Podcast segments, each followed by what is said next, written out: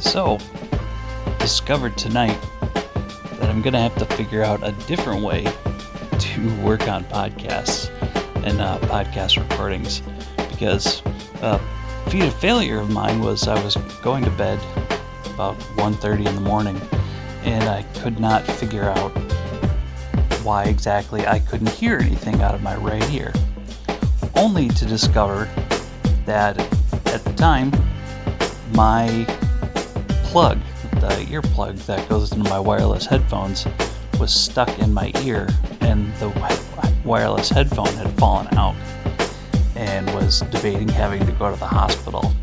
Uh, fortunately, having a forceps around and someone else to help pull it out, I managed to get that to work.